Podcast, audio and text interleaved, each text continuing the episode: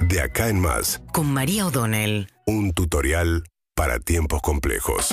Bueno, van a escuchar ya las tandas comerciales un poco más engordadas, este, porque arrancó la campaña eh, electoral eh, en este periodo en el cual ya los partidos políticos tienen espacios publicitarios gratuitos en los medios de comunicación. Y en el arranque marca un poco cuáles son las agendas, sobre todo de la oposición para este último tramo de la campaña de cara a las elecciones del 14 de noviembre. El oficia- la oposición dijo, nuestro objetivo, dijo, y estamos muy cerquita, es sacarle la mayoría, digamos, el quórum propio a Cristina Fernández de Kirchner en el Senado. Esto lo lograrían si ratifican alguna de las elecciones de las PASO, porque hay ocho provincias que eligen senadores. El sistema es que el, el que gana se lleva dos senadores y el que pierde, digamos, la segunda minoría se lleva un senador.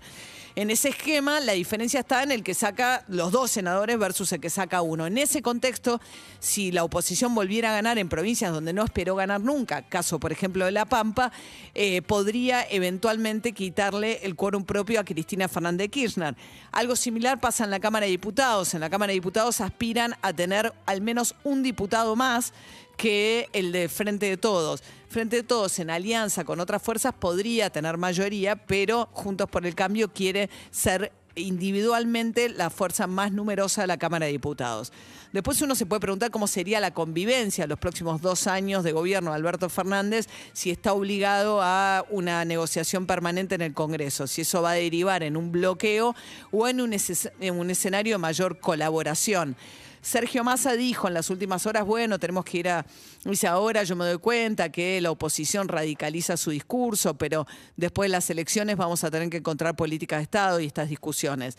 No es, de todas maneras, la postura de Massa de buscar políticas de acuerdo con la oposición, la postura mayoritaria dentro del Frente de Todos. De hecho, muchos lo sospechan y le señalan su amistad con Horacio Rodríguez Larreta. Dicen finalmente, y todo aquello que tienda a la cooperación con Horacio Rodríguez Larreta y los sectores más moderados de la oposición, hay un sector del kirchnerismo que creen que lo que hace es redundar en beneficio de Horacio Rodríguez Larreta. De hecho, la pandemia convirtió a Horacio Rodríguez Larreta en una figura nacional, esas apariciones con eh, Alberto Fernández y con Axel Kisilov le dieron una proyección nacional que hace que hoy veamos a Larreta, por ejemplo, hacer campaña en Santiago del Estero, algo bastante inesperado e insólito como lo había hecho antes en el conurbano de la provincia de Buenos Aires.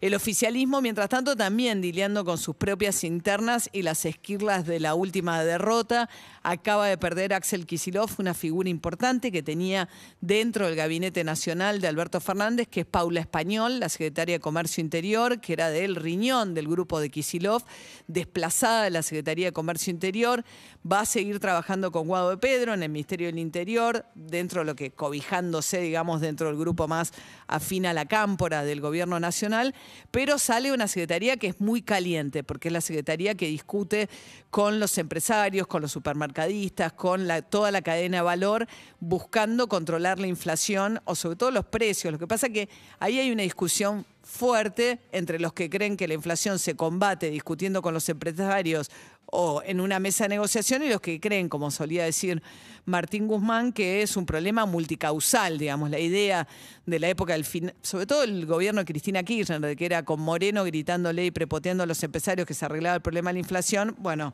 es más complejo que eso, pero de todas maneras ahora llega Roberto Feletti a reemplazar a Paula Español en una Secretaría de Comercio, que siempre que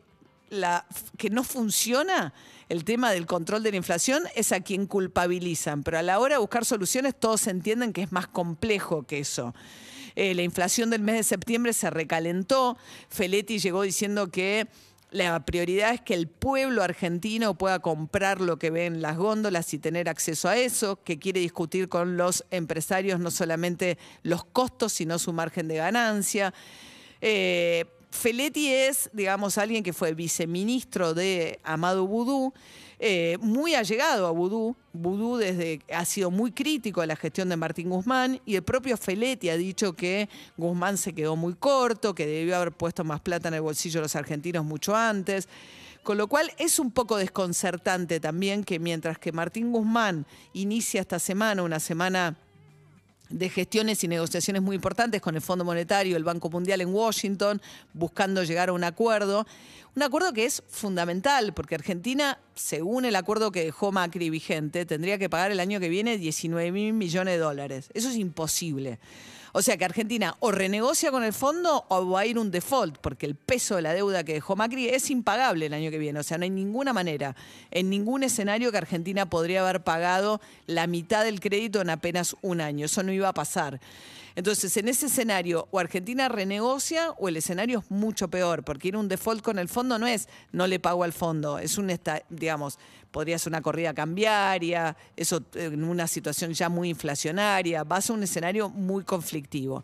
Entonces, tensar tanto la cuerda respecto de qué va a pasar después del 14 de noviembre en materia política económica es una situación que también debilita la negociación de Guzmán en Estados Unidos, que encima se encuentra con una Cristalina Georgieva, eh, que es su interlocutora, la titular del fondo, ahora investigada por supuestamente haber beneficiado a China mientras estaba en el Banco Mundial. Entonces son muchos los frentes, el frente electoral, qué va a pasar con eh, la política económica y sobre todo el equipo económico después del 14 de noviembre y qué va a pasar con la negociación del fondo, todos escenarios que se deben resolver en muy pocas semanas y ver si, el si la oposición ratifica su última elección y la mejora un poco, también el comportamiento de la elección en los próximos dos años y qué tipo de convivencia va a tener con el oficialismo van a ser claves. Dos años es un montón, queda la segunda parte del mandato de Alberto Fernández y mucho de lo que va a pasar se va a definir en las próximas semanas. Seguimos en Instagram y Twitter. Arroba Urbana Play FM